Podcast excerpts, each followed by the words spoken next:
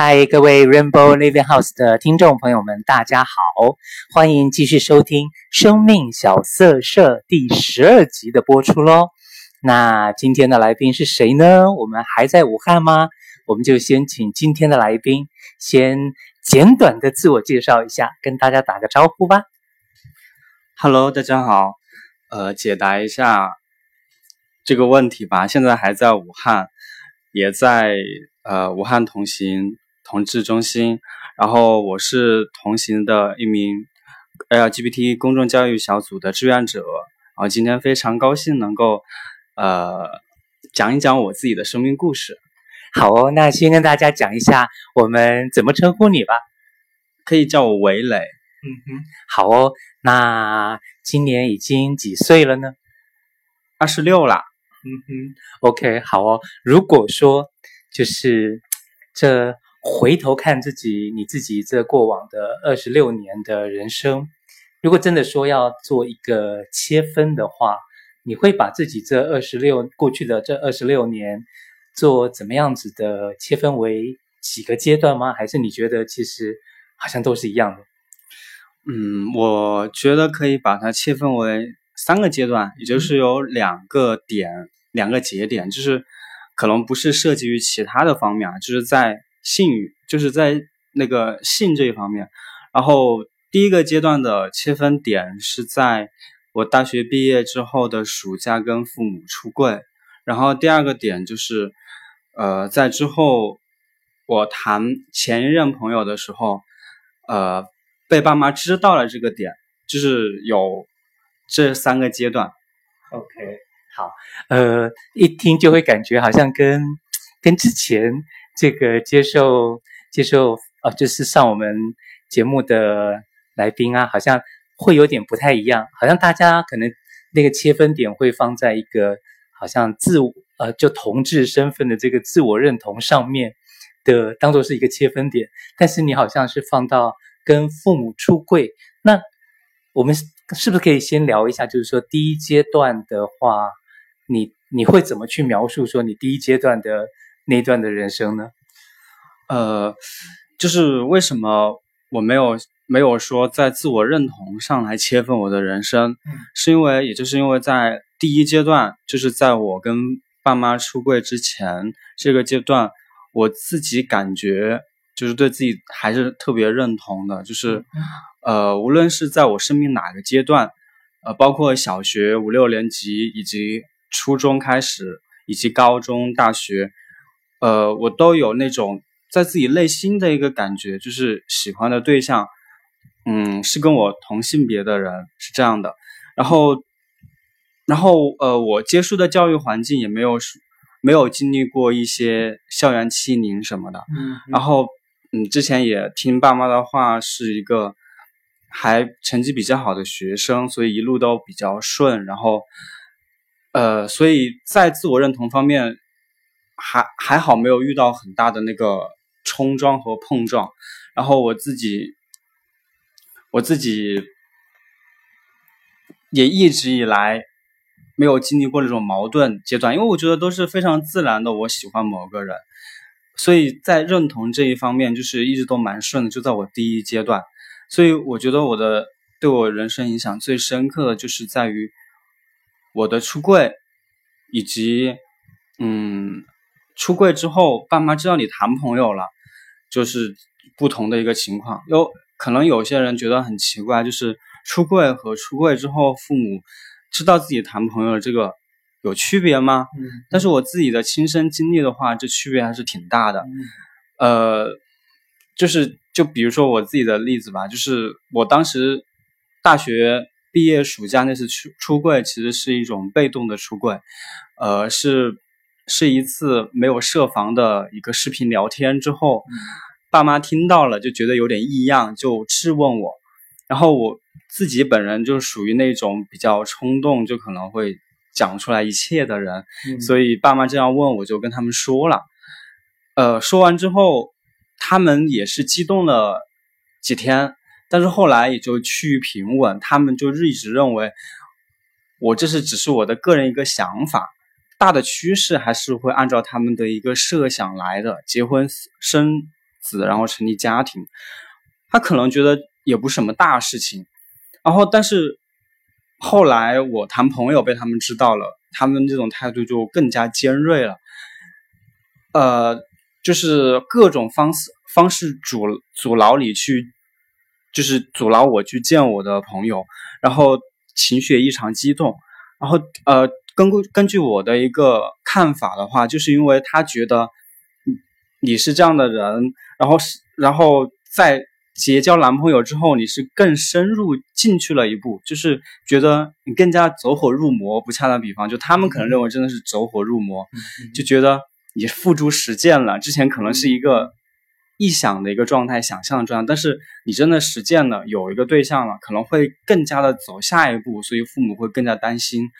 所以就是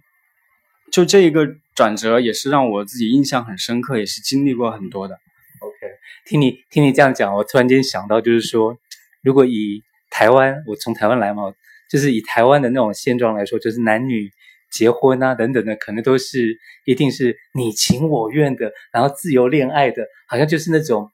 一定有爱情了之后，然后才会结婚的。但是就我可能从去年在大陆也待了七个月啊，然后今啊今年的话可能也待了待了几个月，半年左右，我好像感觉。在大陆这边，年纪到了，不管是大概二十出头啊，甚至于说我的概念里面，好像二十四岁、二十五岁没结婚都叫做晚婚了。所以我不知道你们这边会不会，其实婚姻这件事情比较多的比例，还是会父母安排吗？还是说其实好像就那个时间点了，好像再怎么样也得找个对象就得结婚了，是是这个样子吗？在在大陆？呃，就是其实这个现象还的确是，的确是这个样子的。就我可能是以小来一个小点来看，嗯，看大方面嘛。就就以我父母为例，嗯，就是我父母他们应该也算，嗯，也有一定教育水平的人，嗯，但是他们还是有一个很强烈的观念，而且这个观念我经历过了。因为我出国有四年嘛，经历过这四年的一些跟他们的一些理念的传达，但他们还是改变的很少。他们的观念就是那种传统的传宗接代。嗯，他们就是中间可能一些结婚的形式和方式是完成最后一个步骤的一个过程。嗯，所以他们就就就是很强烈的理念，我就一定要延续下去，就所谓的就是。包括血缘啊，然后什么的，就我也跟他提过，就是是不是可以领养一个孩子，嗯嗯、他们就是坚，他们就直接就否认了，就是因为他们觉得就不是我们的孩子，就是有点，嗯、就是这个为别人养孩子这种概念，嗯、所以就，所以我觉得，就对于我父母而言，我觉得他们就是一个蛮传统的观点，就是我们一定要延续下去，嗯、一定要有小孩，而且他们特别喜欢养小孩。嗯哼。就是这个情况，养 养完自己的小孩之后啊，还要再养自己小孩的小孩。我我刚会那样去提的原因是，就是或许在他们来说，他们也不见得真的是找了一个自己真正相爱的对象，然后就结婚了。就像你刚刚讲的，反正就是为了赶快可以有下一代延续，然后传香火。所以或许他们第一次听到你说啊，你喜欢的是男生，他们肯定会觉得那又怎样？反正反正到时候。不管你喜欢谁或不喜欢谁，到时候你还是得就是有找到一个对象，要跟他结婚，要跟他生小孩。所以好像好像你喜欢男生这件事情也不是那么重要。可是就像你说的，当你交男朋友了，他们会觉得，诶，这个好像脱离他帮你安排好的人生剧本了，所以开始就他们就开始紧张了。那在聊那个之前的话，我还是会想要先拉回你的第一阶段，譬如说。你也是大概所谓的青春期，小学五六年级啊，然后国中啊初，你们这边是初中，那个时间点，你开始去意识到你喜欢的不是女生，而是男生吗？差不多那个年纪吗？呃，对，就是我觉得自己的印象最深刻的是初中那个阶段。嗯，呃，当时上初中了之后，隔壁班呃有一个男生，就是那种痞帅痞帅的感觉。嗯 就是对他有特别好的好感，然后呃，因为平时会有一些小的互动打闹的游戏，嗯、其实有时候就蛮喜欢跟他一起玩这种游戏，嗯、因为就是会有一些亲密的一个行动嘛，啊哈，就是就是有这种感觉，就是那一方面的一些就是有亲密关系的那种想法，嗯、当时就印象很深刻，然后再仔细的后来就仔细回味一下，其实，在。嗯，小学五六年级的时候，就有班上一个班长，嗯，就是，就因为他个子也高，然后长得也挺好看的，学习成绩也好，而且是而且是有那种领导力的那种，嗯、所以就也有蛮有好感。然后在大高中的时候有同班的同学，嗯，大学里面也有室友和同学，就是所以我在这一个人生阶段中，每个阶段处于不同的环境。或者是不同的一个情况，都有相同一个类似的一个情感的需求，嗯嗯，所以就是对自己认同还是比较肯定，觉得是非常自然的，因为没有其他的一些影响，因为有一些说后天的对这方面的影响有在家庭啊，或者是在情感上受到了异性的一些伤害，所以会有这样的，但是无论是我从小。就是我父母也是蛮和睦的，嗯、他们也是真的是那种模范夫妻的那种感觉。嗯、然后再加上我一直读书以来，生活的周围的环境啊，包括同学、老师的环境都是特别友善的。嗯、然后我也没有说有一些异性伤害的事件，但是我的真实感受就是这个样子的，就是对于我对于那种性的情感上的一个吸引都是。同性那种持续稳定的吸引都是同性，同性的这个概念就是，所以这个我觉得真的是存在这个情况。嗯嗯嗯嗯。但是你不像我们比较多的人会感觉说，哎，当发现同学们都是男生爱女生，哎，我怎么不是？然后我怎么会是男生爱男生？好像多少都会有一些觉得奇怪啊，就是好像自己是不是为什么这么跟别人不一样？但是你好像。反正跟那些你喜欢的对象可能也有很好的互动啊，所以好像你反而没有那种这方面的纠结困扰。对，其实我也不知道为什么会是这个样子，就是就是可能会更遵遵循自己的想法吧，嗯、而且，嗯，之前就是在包括读大学就这一个阶段，嗯，其实真的是没有进行过。没有进行过那个恋爱的经验的，嗯嗯，呃，就是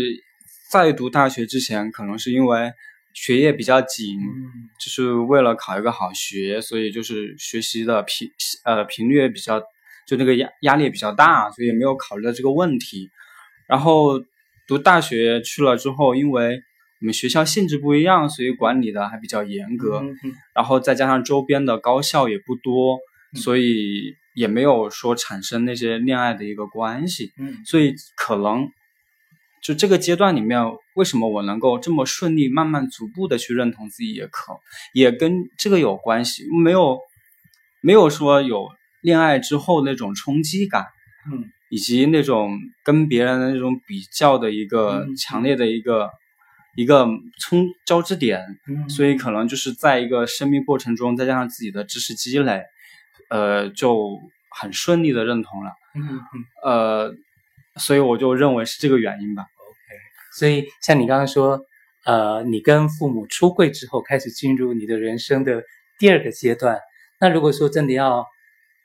细分或者描述一下呢，这个第二个阶段跟第一个阶段，就你自己本身来说，生活上有些什么样的不一样啊，或是被父母知道了，到底有些什么样的影响吗？在第二阶段？有啊，就是在没有告诉父母之前，就是父母你做什么事情，父母都不是很担心的，他们就觉得你长大了，就是你该进社会了，你该去做你自己想做的事，你想怎么做怎么做。但是跟父母出柜之后，他们真的是会时时刻刻担心你，嗯嗯嗯，就是怕你接触了某些人会骗你，嗯，就是会。会怎么怎么样？你就是其实也是跟他们的一些观念有关的。他们在他们观念里面，这可能也代表了一些普遍的家庭父母的情况。就他们还是将将同志跟一些艾滋之类的疾病等同在一起。呃，因为他们接触的渠道有些各种负面的一些新闻，嗯、所以他们就觉得你在这个呃圈子里面，你接触这些人，很有很大的一个可能会染上病。嗯，嗯他们就他们之前呃也也有跟我讲，就是说，嗯，一定要小心一点啊，注意安全啊。嗯、然后说，甚至有的时候跟他们搞火了，他们就有时候冒出一句话，就是你不听我们的话，以后你。你得病了就不要后悔，就是就是有这些偏见在里面嘛，嗯嗯、所以也是基于这一个担心，所以在跟在跟他们出柜之后，我就、嗯、他们就有时候就真的很担心我在干嘛，特别是担心晚上我在干嘛，就是嗯，因为跟他们出完柜之后，我就参加工作了，参加工作就离开了他们，就是就是到了。到了跟他们大概车程有一个半小时的一个距离，所以他们呃有时候有时候会过来过来跟我一起住，有时候就没有一起住。嗯，就是最开始那段时间，就他们知道我的情况之后，就有一段时间就特别的明显，就是每天到了晚上的某一个点就跟我打电话问我在干什么，嗯、然后就。到了周末就想催促我回家一起过周末，或者他们从家里过来陪我过周末，就是不想，就是不想尽量不让我接触这个群体。他有这种情况，就是所以给我的感受就是，我就出完柜之后，就是父母更担心自己一点，然后自己有时候做自己想做的事情也会有一些顾忌，嗯嗯，就会考虑父母的一些感受，有所顾忌，嗯，这样的。我我刚听了的，突然间有一个感觉，就是如果你没有出柜，然后他们可能反而期待你要有一些夜生活啊，你要去交女朋友啊，然后如果真的有发生什么的话，好像好像可以更快的，就是可能你就要负责任啊，就要跟那个女生结婚啊，然后甚至于反正孩子也都有了，好像反而更符合他们为你。设想的那个人生剧本，但是现在是你喜欢的对象是男生的时候，他们就会觉得，哎呀，这个不行啊，然后等等等等的，好像就就完完全全的开始担心你，好像你要变坏了，你就没办法照着他们给你的人生剧本了。那如果真的要说，你你刚讲说第三个阶段就是，呃，你已经交男朋友，然后父母也知道了这个之后，那。对你的 来说，你又又是怎么样子的被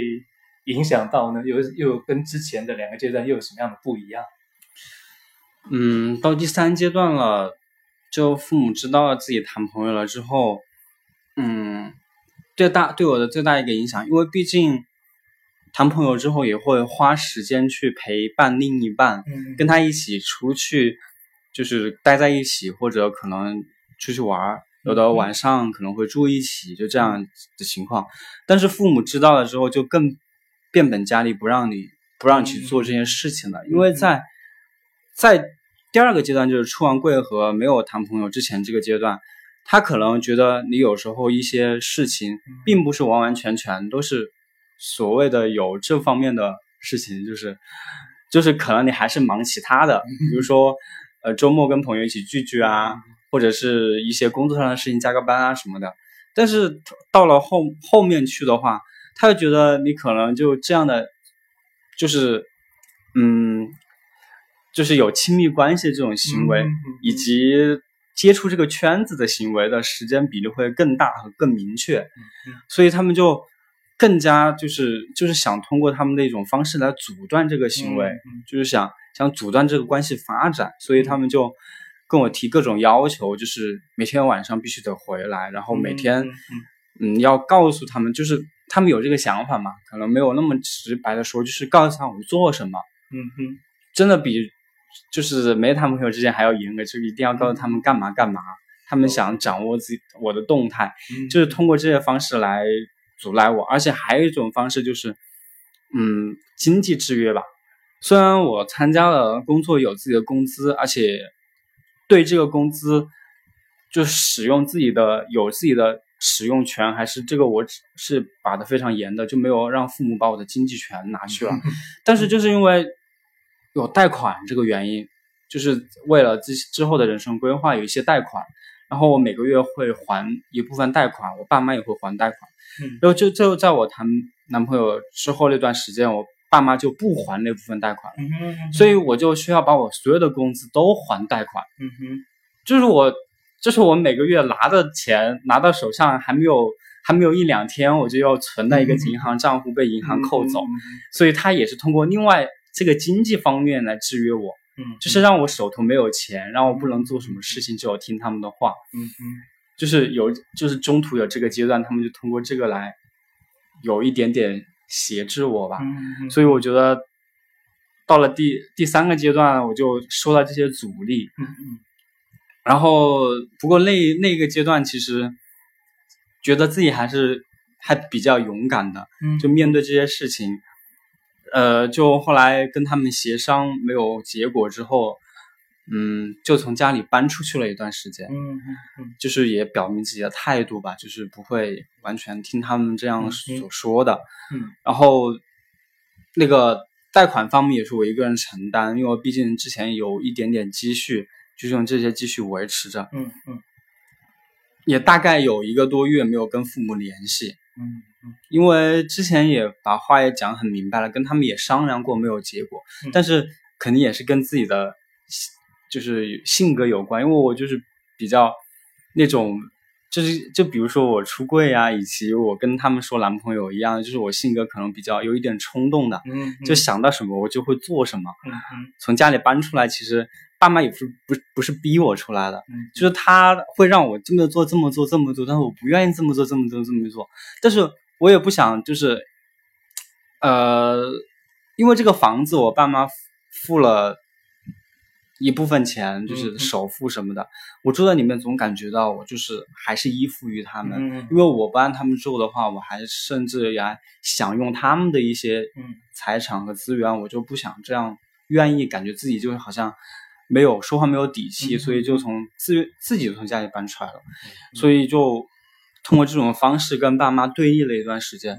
然后后来一个多月之后，有一天应该是临近我爸爸生日吧，也大概就这个季节的时候，然后就跟爸爸打个电话，嗯，就想就想那么久啊，那个跟父母联系，也不知道他怎么样，肯定会很伤心什么的，然后打过去跟爸爸打电话之后，我爸爸就突然就跟我讲了。他说：“你真的好无情啊！你真的这么狠啊！这么久都不跟我打电话。”当时我在想，你们还不是没有跟我打电话？跟他打完电话之后，他们就就是说了几句，爸妈发泄了一下他们的心头的想法。他说：“感觉好像没有生你这个儿子，怎么这样对父母？说搬出去就搬出去，这么久不联系。”他们就是就是在责备上责备。的那个字里行间里面，其实还是体现出他们的，就是希望得到，就是他儿子的一个，嗯，呃，就是还是不希望那个儿子跟他们决裂，还是有这种态度。然后后来跟他们打了这通电话之后，就打通了那个联系嘛。然后，然后第二天他们又打电话说，他说周末有没有空，他们来一趟，然后一起吃个饭。嗯嗯，然后。就相当于缓和一下，嗯、缓和之后，当时就我也没有想很多，因为已经搬出去住了，而且也去另外地方租了房子。然后后来爸妈来了，拿了呃，就吃了饭之后，我爸还特地带了一支红酒，嗯，然后就说好好再吃顿饭，这么久都没有吃饭呢。然后在饭桌上就把家里的钥匙给我了，哦，因为我把家里钥匙留在家里了，我就根本进不了家。然后他就把家里钥匙，他说。他说：“你那边怎么样啊，住的？”嗯，我就告诉他怎么怎么样。他说：“他说把这个退了吧，你干嘛要浪费钱呢？回家住吧。嗯”就是把钥匙给我了。当时其实还是觉得父母虽然对一些事情，嗯，特别的坚决，对一些事情，但是他们其实内心也不希望，不希望跟孩子那么决裂。那么过了一个月之后，也是会软下心来的。就是还是希望你回去。然后就是经历了那件事之后，就感觉父母的态度缓和了很多，嗯嗯、他们就没有那么激烈了。但是他们还是会那一种对我对这个话题，嗯，就就是采取那种不闻不顾的，他就不去谈这个话题，跟我还是那种态度，嗯、但是没有说这么以前那么尖锐，有那么冲突，一定会要求我们做。嗯、包括就现在，嗯，谈的新朋友啊，然后昨天我跟妈妈在家放假，在家一天，也跟她聊起了我的新感情。嗯、虽然她不愿意去见他，不愿意见我的对象，嗯、也不愿意去怎么样，但是他们也没有说那么。苛刻的不让我怎么怎么样，把我关在家里，就是还是我两天假，一天陪我妈妈，一天就到同行这边来参加一下活动，然后包括录制这一期节目，他们还都让我出来了，也没有说像一个夺命电话一样追过来打。嗯，所以就是随着时间的推移，还是有所改善，有所改善的，觉得。那那我如果问一个很。敏感尖锐的问题，就是你或许也不一定真的要回答，或者说这其实你还没有一个很明确的答案都可以。就是这样听下来，就是好像父母他们会觉得他们可以找到某一种，譬如说可以控制你的方式，让你就范。然后你的话，可能你会有有一个是，呃，你们如果你们如果再怎么样的话，我就我就搬出去，我就有点像是跟你们保持距离不联络等等，好像好像也是让他们。可可能可能就是可以就范的那种感觉。就是、那那我要问的是说，你也很清楚他们要的就是可能传宗接代，你会考虑行婚吗？嗯，我觉得应该不会考虑行婚。哦、呃，是因为我觉得行婚虽然没有像说那种跟侄女结婚那样伤害性那么大，嗯、因为对方是知道对方的。呃，可能也是行婚，对方的父母也会知道这个情况。嗯、但是行婚归根到底都是一种演戏，嗯、毕竟结婚双方都是没有一些情感的基础的，嗯、完全都是要看对方人品怎么样，嗯、就是双方人品怎么样。嗯、就是所以我觉得还是不喜欢这一种靠演技来维持的一个关系吧。然后包括再加上。就是行婚也涉及到很多诸多的细节，就是比如说两个什什么时候一起去见双方的家长啊，以及两个人一起开销的时候的费用怎么算啊，或者是过年过节就是。双方那些亲戚红包怎么给啊？嗯、就涉及到很多很多细节的关系。嗯、如果中间没有一个情感维系的话，嗯嗯，其实这些东西是挺麻烦的。就是而且要是稍不留意，也会是、嗯、会产生一些矛盾。嗯、产生矛盾了之后，如果不缓解好的话，其实就会有一些蛮大的问题。再加上在行婚之后，你就会。维持那种形式上面的关系，而且还得维持自己的真实的一个情感，嗯，所以这两头来兼顾的话，我觉得就是纯粹是为了应对周围的眼光，这一种我觉得好像的确是划不来。再加上我之前在一个地方看过一篇的报道，也是一个调查统计，就是如果嗯。一个人他周边有一个性少数群体的话，嗯，他对于这个群体的接接纳度会更高。嗯，反而如果他周围都没有这样的群体，他没有见到过这个群体的话，他就会不理解和不了解，只能够接受到一些负面的。一些信信息，所以他就对这个认同度很低。嗯，然后形式婚姻到头来还是屈从于异性恋这种霸权主义下的一个产物，嗯、所以它展现给外界的也就是那种正常的异性恋生活。嗯嗯、所以这个反而反而就是就是不不能很好的推动于我们整个性少数群体的权益的获得以及它的。社会的认同感，嗯，所以我觉得在这个层面上的话，这只是短暂的，就是它只是针对于一个小范围的，就对于自己而言是一个短暂的一个好处。嗯，但是如果真的就放放置于长远来看的话，包括自己的生命历程在内的话，以及整个同志运动在内的话，它都是一个弊端的，是一个很很不不合时宜的一个做法。所以作为一个嗯同行，就是作为一个。公益组织的一个志愿者，嗯，我也是不希望有这种情况发生的。那既然提到了同行，你是这边的志愿者，是不是也可以聊聊这个部分？你大概来同行担任志愿者，大概有多久的时间？有些什么样的感觉呢？感想呢？呃，我是去年就是一七年九月份左右，嗯，就是报名参加了同行的这个报名，然后就是通过了面试之后，十月份正式培训，然后就是成为志愿者。然后当时我加入志愿者是因为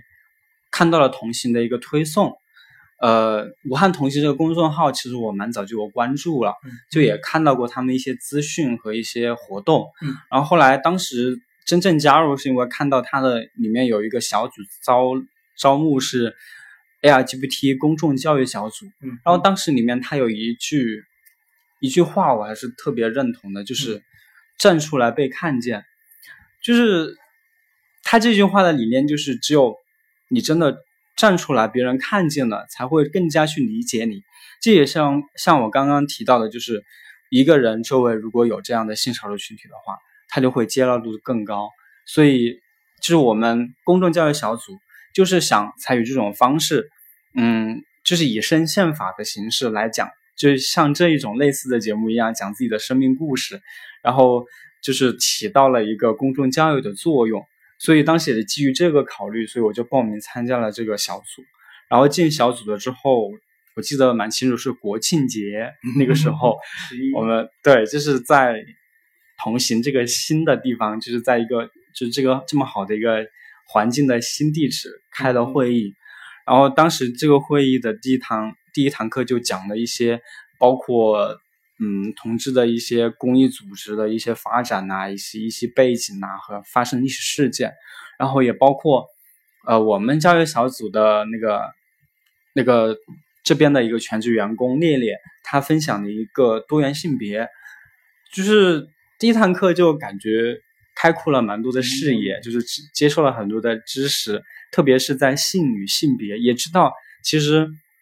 在性别这个概念里面，不仅仅是指的性情。性倾向、性取向，还包括有性别认同、嗯、性别表达，就是在性别方面的一些知识。嗯、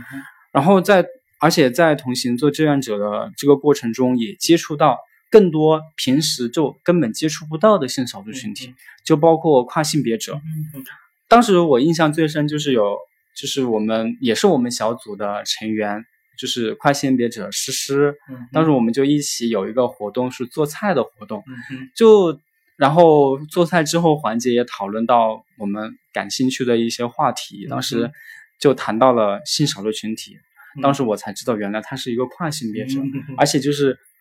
也是这么优秀、这么好的一个朋友，所以就觉得，其实我之前就是在没参加志愿者的时候，我对这个跨性别者的概念是非常模糊的，我就把它就是就只是一个很模糊的概念，就是他就是。穿着跟自己的性别不一样的衣服，就是有异装反串这样的类型。但其实真的是接触了之后，才发现他们其实是性别认同的不一样。所以还有诸如这一类的知识还有很多啊。然后在同行这边当志愿者也会，就参与到各种各各样的各种各样形式的活动，以及接触到各种不同领域的人，以及各种平台的一些事情。就就比如说前前段时间，应该是去年底吧，就是洛杉矶的一个同治机构会有志愿者过来，包还有北京的北京的一些同治机构的志愿者，还有包括能够认得宝老了，这也是通过这个同行的纽带，还有那个那个 King 仔张景雄，对，就是他他对 HIV 的一些知识真的是非常的非非常深刻，就是。就是接受了很多很多的这种认得到很多很多的人，接收到了很多很多的讯息，嗯、就是让我在这个性少数群体这个范围内的知识会越加丰富，嗯嗯，并且在同行里面，嗯，也结识了现在的朋友，他也是我一个小组的志愿者，跟他是去年就是我九月份加入小组的时候认得他的，嗯、然后。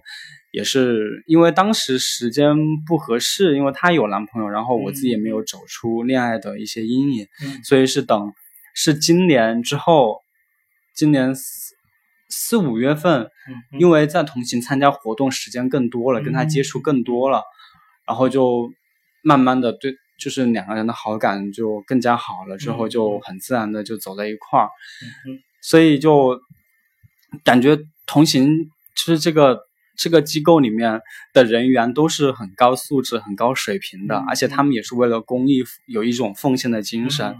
所以就是一个很好的认识朋友啊，一个很好的交流知识啊，一个很好的见识世界的一个平台。我觉得这样，然后我觉得非常幸运做这个志愿者，而且以我这样的一个情况，我就是长期在武汉工作的，我应该会。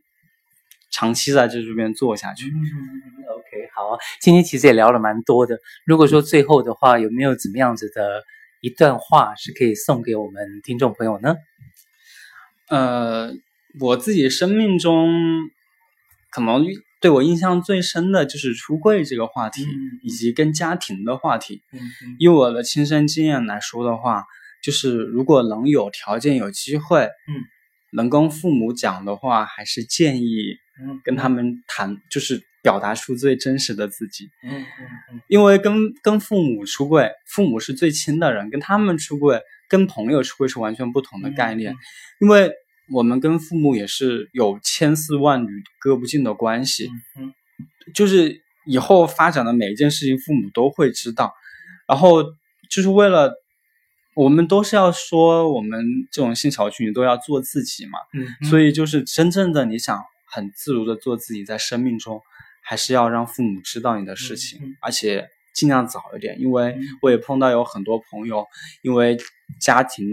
父母身体的原因，嗯、就会迟迟的不愿意出柜，或担心他们受不了打击，嗯、然后会一拖再拖，一拖再拖，就真的是没有机会了，嗯、就以后就只有通过各种欺骗的手段来，来。善意的谎言，嗯、所以这样的就是那种一个谎要用另外一个谎来圆的一个、嗯、一个这种形式，真的是不太好的。嗯、所以我觉得，如果条件合适的话，早点出吧。然后合适的方式，就是就是嗯，多沟通多交流，然后一定要